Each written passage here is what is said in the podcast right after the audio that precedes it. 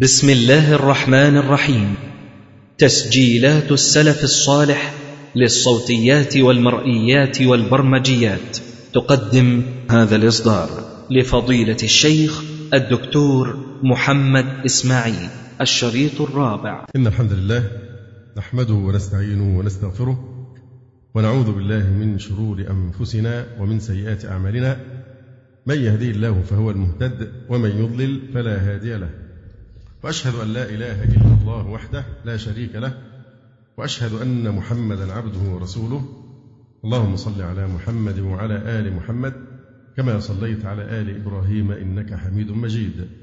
اللهم بارك على محمد وعلى آل محمد كما باركت على آل إبراهيم إنك حميد مجيد. أما بعد فإن أصدق الحديث كتاب الله وأحسن الهدي هدي محمد صلى الله عليه وسلم وشر الأمور محدثاتها وكل محدثة بدعة وكل بدعة ضلالة وكل ضلالة في النار. ثم أما بعد آه انتهينا آه في تفسير سورة الواقعة إلى قوله تبارك وتعالى فلولا إذا بلغت الحلقوم الفاء هنا استئنافية ولولا حرف تحضيض. فلولا أي هلا إذا بلغت الحلقوم أي بلغت النفس أو الروح وقت النزع بلغت الحلقوم وهو مجرى الطعام. وأنتم الواو حالية وأنتم يا حاضري الميت. وهو في حالة الاحتضار. وأنتم فالواو هنا حالية. وأنتم حينئذ تنظرون. هنا تنوين. ما نوعه؟ ينفع عوض كده وخلاص؟ عوض عن جملة. لأن في عوض عن حرف وفي عوض عن كلمة وفي عوض عن جملة. فالتنوين هنا عوض عن جملة. طيب والتنوين عوض عن كلمة. بيبقى فين؟ في كلمة إيه؟ آه نعم. آه كل نعم. آه وأنتم يا حاضر الميت حينئذ تنظرون. يعني حين إذا بلغت الروح الحلقوم. فبدل ما يكرر كل هذا وضع التنوين في كلمة إذ. فينوب عن إيه؟ يعوض عن تكرار ذكر الجملة. وأنتم حينئذ تنظرون أي إليه ونحن أقرب إليه منكم. الواو حالية ونحن أقرب إليه منكم يعني بالعلم أو بملائكتنا. ولكن لا تبصرون. طبعا ولكن لكن هنا مهملة لأنها مخففة وهي تفيد الاستدراك. ولكن لا تبصرون أي من التبصرة أي لا تعلمون ذلك. أو لا تبصرون من البصر يعني لا ترون ملك الموت وأعوانه في تلك الحال. وأنتم حينئذ تنظرون ونحن أقرب إليه منكم ولكن لا تبصرون. فلولا إن كنتم غير مدينين ترجعونها إن كنتم صادقين.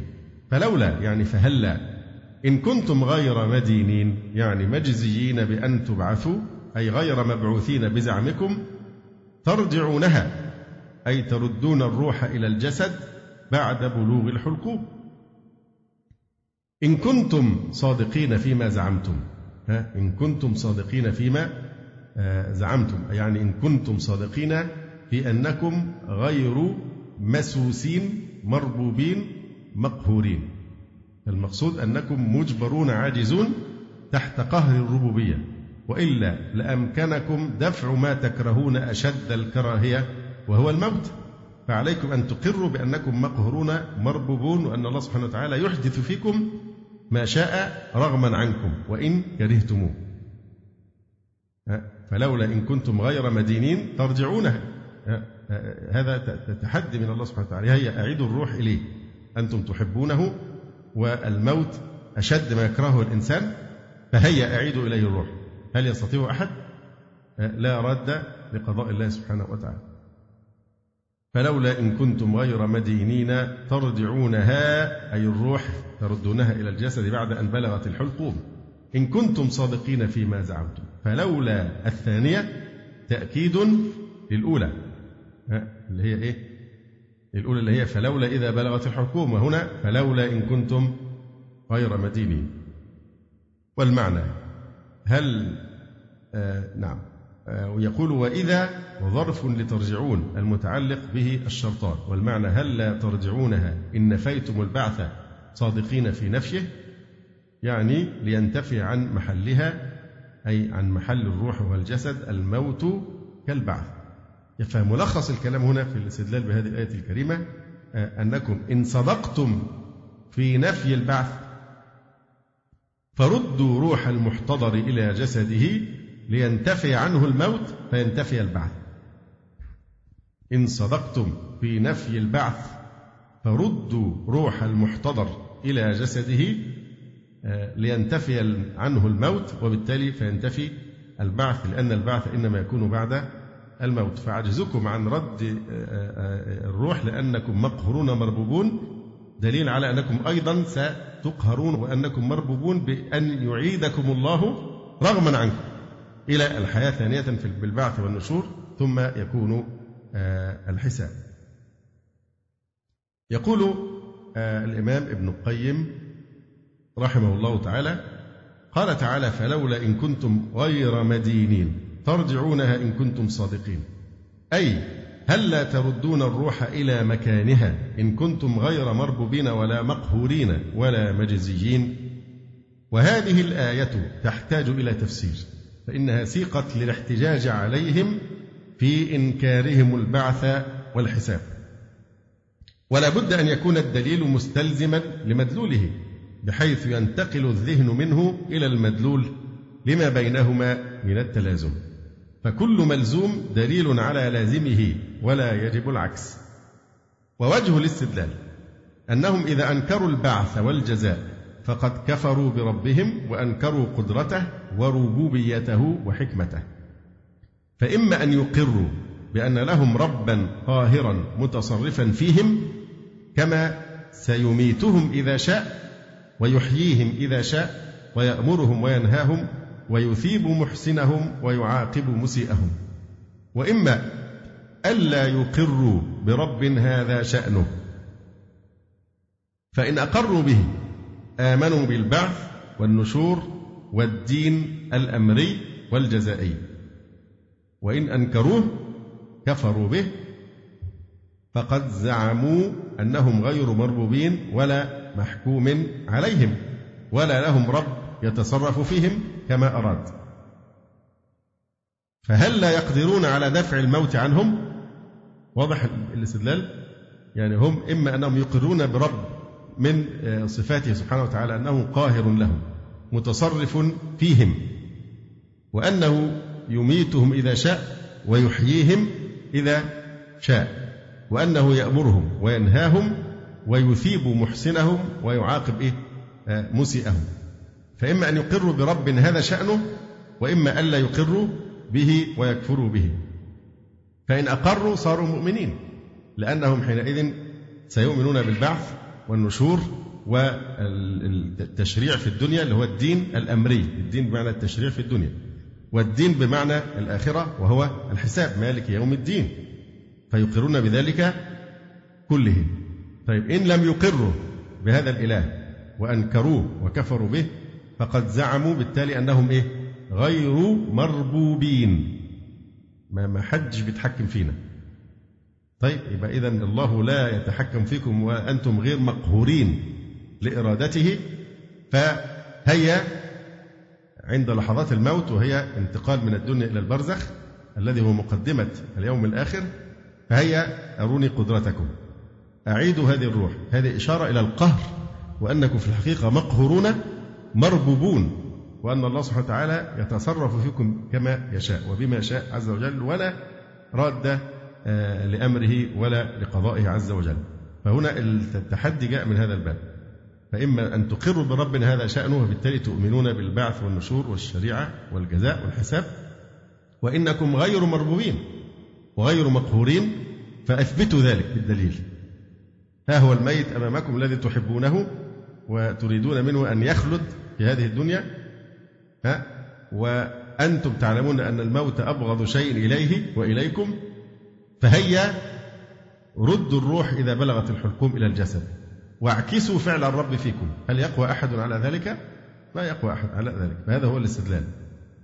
يقول فإن أقروا به آمنوا بالبعث والنشور والدين الأمري والجزائي وإن أنكروه كفروا به. فقد زعموا أنهم غير مربوبين ولا محكوم عليهم ولا لهم رب يتصرف فيهم كما أراد. فهل لا يقدرون على دفع الموت عنهم إذا جاءهم؟ وعلى رد الروح إلى مستقرها إذا بلغت الحلقوم. وهذا خطاب للحاضرين عند المحتضر وهم يعايرون موته. أي فهل لا تردون الروح إلى مكانها؟ إن كان لكم قدرة وتصرف ولستم بمربوبين ولا بمقهورين لقاهر قادر تمضي عليكم أحكامه وتنفذ أوامره. وهذا غاية التعجيز لهم لأن خطاب القوم الذين هم حاضرون عند المحتضر وهو يخرج الروح. هذا درس عملي واقع عملي مش قضية نظرية في الحالة العادية. لا ده فهلا إن كنتم غير مدينين ترجعونها. إن كنتم يا حاضري الميت المحتضر. عشان يبقى دليل حسي أمامكم أهو. أرونا قدرتكم. أثبتوا أنكم غير مقهورين وأنكم غير مربوبين. فهذا غاية التعجيز لهم إذ بين عجزهم عن رد نفس واحدة. رد نفس ربنا لم يكلفهم أن يردوا أرواح ملايين البشر الذين يموتون. لكن هذه نفس واحدة فقط. ردوا الروح إليها. إلى مكانها. ولو اجتمع على ذلك الثقلان لما استطاعوا ذلك. فيا لها من آية دالة على ربوبيته سبحانه ووحدانيته وتصرفه في عباده ونفوذ أحكامه فيهم وجريانها عليهم.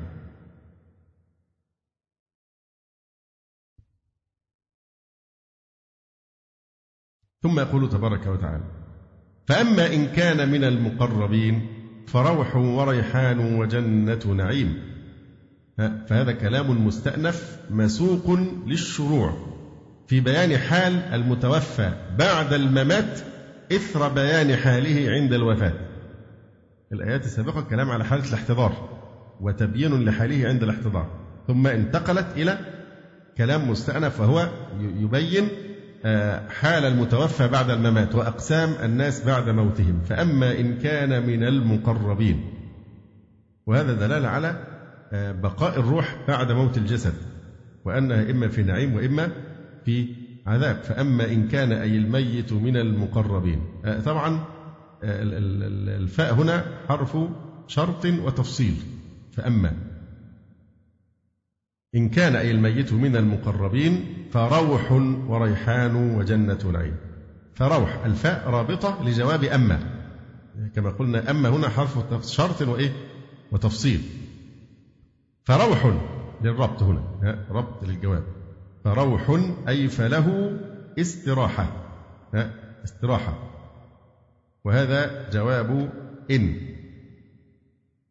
وهذا أقصد فله استراحة يقول جواب إن محذوف لدلالة المذكور عليه. فروح أي فله استراحة. وريحان أي رزق حسن. وأن الريحان هو نبت طيب الرائحة أو هو كل نبت طيب الرائحة أو أطرافه أو ورقه ويطلق أيضا على الولد وعلى الرزق. الرزق الطيب يسمى الريحان أو شجر ناضر يتفيأ ظلاله. وجنة نعيم. هل الجواب لأما أو لإن أو لهما؟ هذه كلها أقوال وأما إن كان من أصحاب اليمين فسلام لك من أصحاب اليمين. سلام مبتدأ لما فيه من معنى الدعاء. فسلام لك أي آه له له السلامة من العذاب لهذا الميت الذي هو من الإيه؟ من أصحاب اليمين. فسلام لك يعني له السلامة من العذاب من أصحاب اليمين. وهذه آه، نعت أو حال. يعني من جهة أنه منهم. فهنا كلمة فسلام لك من أصحاب اليمين فيها عدة تفسيرات. مثلا آه، منها أن الملائكة تقول لأحدهم سلام لك. يعني لا بأس عليك أنت إلى سلامة أنت من أصحاب اليمين. هذا هو التفسير الأول. أن الملائكة تقول لأحدهم سلام لك. من أصحاب اليمين يعني أنت من أصحاب اليمين. لا بأس عليك أنت منتقل إلى سلامة وعافية وراحة. أنت من أصحاب اليمين. وهذا يكون مثل قوله تعالى تتنزل عليهم الملائكة ألا تخافوا ولا تحزنوا وأبشروا بالجنة التي كنتم توعدون إلى آخره. تفسير ثاني فسلام لك من أصحاب اليمين يعني يسلم به صاحب اليمين على صاحب اليمين. أهل اليمين يسلم بعضهم على بعض. سلام لك من أصحاب اليمين يعني يسلم به صاحب اليمين على صاحب اليمين. كما قال تعالى إلا قيلا سلاما سلاما. من جهة أصحاب اليمين. التفسير الثالث سلام لك يعني من أمر خاف قلبك منه. سلام لك من أمر خاف قلبك منه ك آه، كما تقول لمن تعلق قلبه بولده الغائب عنه. إذا كان يخدم عند كريم. يعني ابنه بيشتغل عند رجل كريم ورجل طيب ورجل صالح وهو قلق على ابنه فأنت تقول له إيه؟ كن فارغا من جانب ولدك فإنه في راحة. يعني اطمئن عليه فإنه عند كريم وهو أكيد في راحة. كن فارغا من جانب ولدك فإنه في راحة. وأما إن كان من المكذبين الضالين المكذبين الضالين أي الكافرين فنزل من حميم. أي فلهم رزق من حميم وهو الماء آه، الشديد الحرارة. وتصلية جحيم آه، يعني إدخال في النار. تصلية بمعنى احتراق في الجحيم إن هذا لهو حق اليقين. يقول الإمام ابن القيم رحمه الله تعالى في هذه الآية الكريمة وأما إن كان من أصحاب اليمين فسلام لك من أصحاب اليمين. يقول ليس هذا سلام تحية. ولو كان تحية لقال فسلام عليه من أصحاب اليمين. كما قال سلام على إبراهيم وقال سلام على نوح. ولكن الآية تضمنت ذكر مراتب الناس وأقسامهم عند القيامة الصغرى حال القدوم على الله. فذكر أنهم ثلاثة أقسام مقرب له الروح والريحان وجنة النعيم ومقتصد من أصحاب اليمين له السلامة فوعده بالسلامة ووعد المقرب بالغنيمة والفوز وإن كان كل منهما سالما غانما. والثالث ظالم بتكذيبه وضلاله فأوعده بنزل من حميم وتصلية جحيم. فلما لم يكن المقام مقام تحية وإنما هو مقام إخبار عن حاله ذكر ما يحصل له من السلامة. فإن قيل فهذا فرق صحيح. لكن ما معنى اللام في قوله لك؟ فسلام لك. ومن هو المخاطب بهذا الخطاب؟ وما معنى حرف آه، من في قوله من أصحاب اليمين؟ فهذه ثلاثة أسئلة في الآية. قيل قد وفينا بحمد الله بذكر الفرق بين هذا السلام في الآية وبين سلام التحية. لو سلام تحية فسلام عليك. لكن هو هو إخبار. يقول وهو الذي كان المقصود وهذه الأسئلة وإن كانت متعلقة بالآية فهي خارجة عن مقصودنا ولكن نجيب عنها إكمالا للفائدة بحول الله وقوته. وإن كنا لم نرى أحدا من المفسرين شفى في هذا الموضع الغليل ولا كشف حقيقة المعنى واللفظ بل منهم من يقول المعنى فمسلم لك أنك من أصحاب اليمين. ومنهم من يقول غير ذلك مما هو حوم على معناها من غير ورود. فاعلم أن المدعو به من الخير والشر مضاف إلى صاحبه بلام الإضافة الدالة على حصوله له. ومن ذلك قوله تعالى أولئك لهم اللعنة. لهم اللعنة. فتضاف إلى آه، آه، صاحب هذا الشر أو اللعنة. فمعناه أنه سوف يلعن. أولئك لهم اللعنة. فحرف اللام بتضيف الإيه؟ اللعنة إلى هؤلاء القوم. ولم يقل عليهم اللعنة. إيذانا بحصول معناها وثبوته لهم لأن لما يقول عليهم اللعنة كأنها دعاء. فالدعاء ممكن يحصل وممكن ألا يحصل لكن يقول لهم اللعنة معناها أنها حصلت بالفعل لهم. هذا في جانب الخير وفي جانب الشر. في جانب الشر أولئك لهم اللعنة. في جانب الخير فسلام لك. فهنا إضافة لكن في جانب الخير معناها أنها ليست مجرد آه، دعاء بحصول السلامة وإنما هي إثبات بأنها قد حصلت لهم بالفعل وذلك استعمل اللام ولم يقل فسلام عليك. ولم يقل عليهم اللعنة إيذانا بحصول معناها وثبوته لهم وكذلك قوله ولكم الويل مما تصفون. ولم يقل وعليكم الويل لإثبات حصول الويل لهم. ويقول في ضد هذا لك الرحمة في الخير ولك التحية ولك السلام. ومنه هذه الآية فسلام لك. أي ثبت لك السلام وحصل لك وعلى هذا. فالخطاب لكل من هو من هذا الضرب. فهو خطاب للجنس. جنس من؟ أصحاب اليمين. فسلام لك يا من هو من أصحاب اليمين. لأنه مراد بالجنس وليس المراد بهذا الشخص فقط. فسلام لك من أصحاب اليمين يعني يا من هو من أصحاب اليمين. كما تقول هنيئا لك يا من هو منهم. ولهذا والله أعلم أتى بحرف من في قوله من أصحاب اليمين والجار والمجرور في موضع حال. أي سلام لك كائنا من أصحاب اليمين. كائنا أنت يعني من أصحاب اليمين كما تقول هنيئا لك من أتباع رسول الله وحزبه عليه الصلاة والسلام. يعني كائنا أنت منهم. والجار والمجرور بعد معرفة ينتصب على الحال. كما تقول أحببتك من أهل الدين والعلم. يعني أحببتك كائنا من أهل الدين والعلم. فهذا معنى هذه الآية. وهو إن خلت عنه كتب التفسير فقد حام عليه منهم من حام وما ورد ولا كشف المعنى ولا أوضحه فراجع ما قالوه والله الموفق المان بفضله. ثم يقول تبارك وتعالى إن هذا لهو حق اليقين. إن هذا لهو اللام طبعا المزحلقة. إن هذا لهو حق اليقين فهذا من إضافة الموصوف إلى صفته. ها؟ آه هذا من إضافة إضافة الموصوف إلى آه، صفته. إن هذا لهو حق آه، اليقين.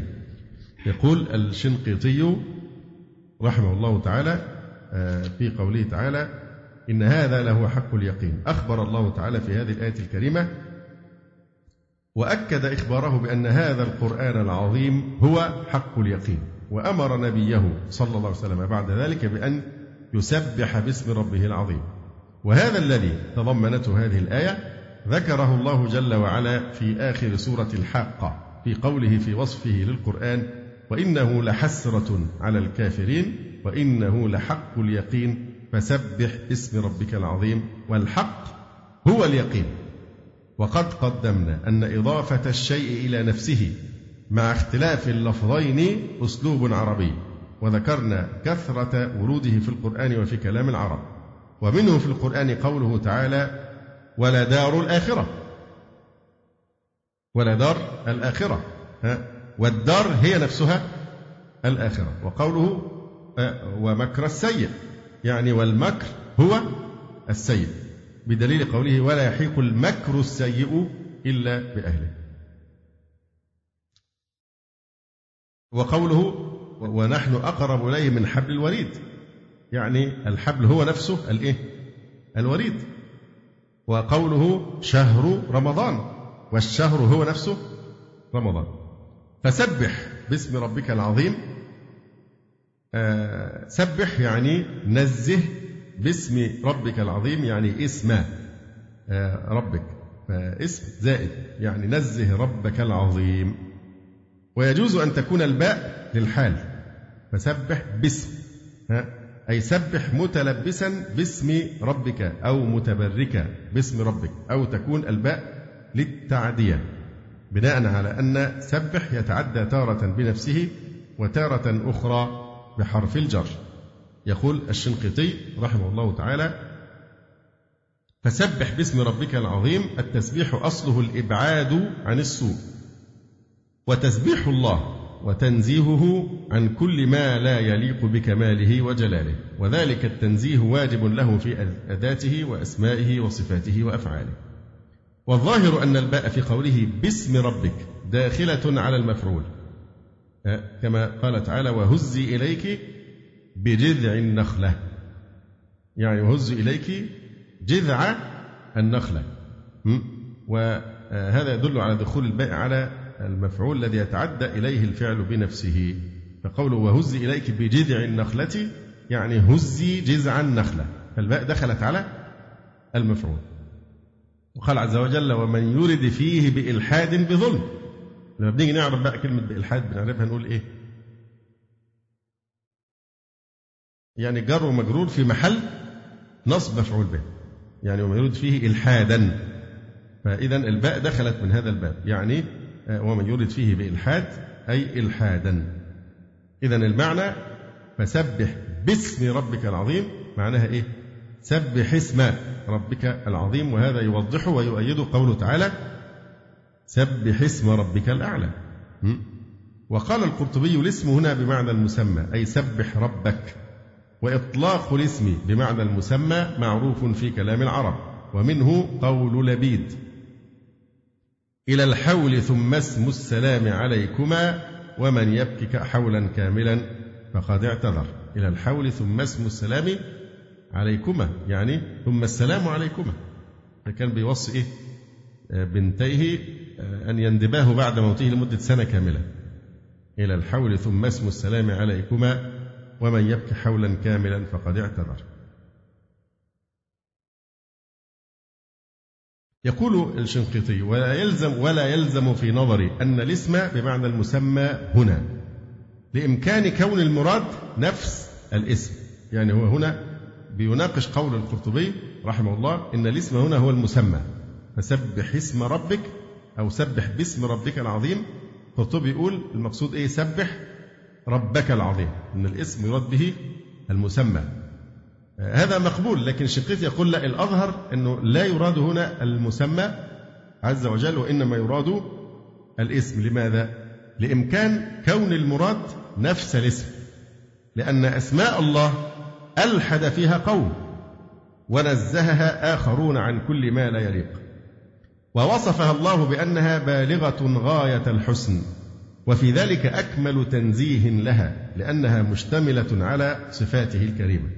وذلك في قوله تعالى ولله الأسماء الحسنى فادعوه بها وذروا الذين يلحدون في أسمائه فمعنى ذلك أن أسماء الله أيضا يعني أحيانا نحتاج نكون نقول إلى أن أسماء الله تنزه عما لا يليق بها فلا مانع من أن يراد ظاهر الكلام سبح اسم ربك يعني سبح إيه اسم ربك أيضا وإن كان في احتمال في موضع آخر أن يكون سبح ربك كما هو معروف في لغة في اللغة عادي. لكن يعني يعني يرجح الشنقيطي هنا أن أنه لا مانع من أن يراد تنزيه وتسبيح نفس الاسم لأن هناك من الناس من يلحد في أسماء الله وينسب إليها ما لا يليق فأسماء الله تنزه بدليل أن الله امتدحها بقوله تعالى ولله الأسماء الحسنى فادعوه بها وقال عز وجل قل ادعوا الله أو ادعوا الرحمن أيا ما تدعو فله الأسماء الحسنى. وهذا آخر ما تيسر في تفسير آه، سورة الواقعة. أقول قولي هذا وأستغفر الله لي ولكم. سبحانك اللهم ربنا وبحمدك أشهد أن لا إله إلا أنت أستغفرك وأتوب إليك. جزى الله فضيلة الشيخ خير الجزاء ونسأل الله جل وعلا أن يرفع مكانة الشيخ في المهديين وأن يجعله علما من أعلام الهدى والدين. ولا تنسونا وتنسوا الشيخ من دعوة صادقة بظهر الغيب. وتقبلوا تحيات إخوانكم في تسجيلات السلف الصالح بالإسكندرية. هاتف رقم صفر ثلاثة فاصل أربعة تسعة أربعة سبعة ستة خمسة اثنان. والتليفون محمول صفر عشرة واحد ستة أربعة واحد تسعة ثمانية صفر. والسلام عليكم ورحمة الله وبركاته.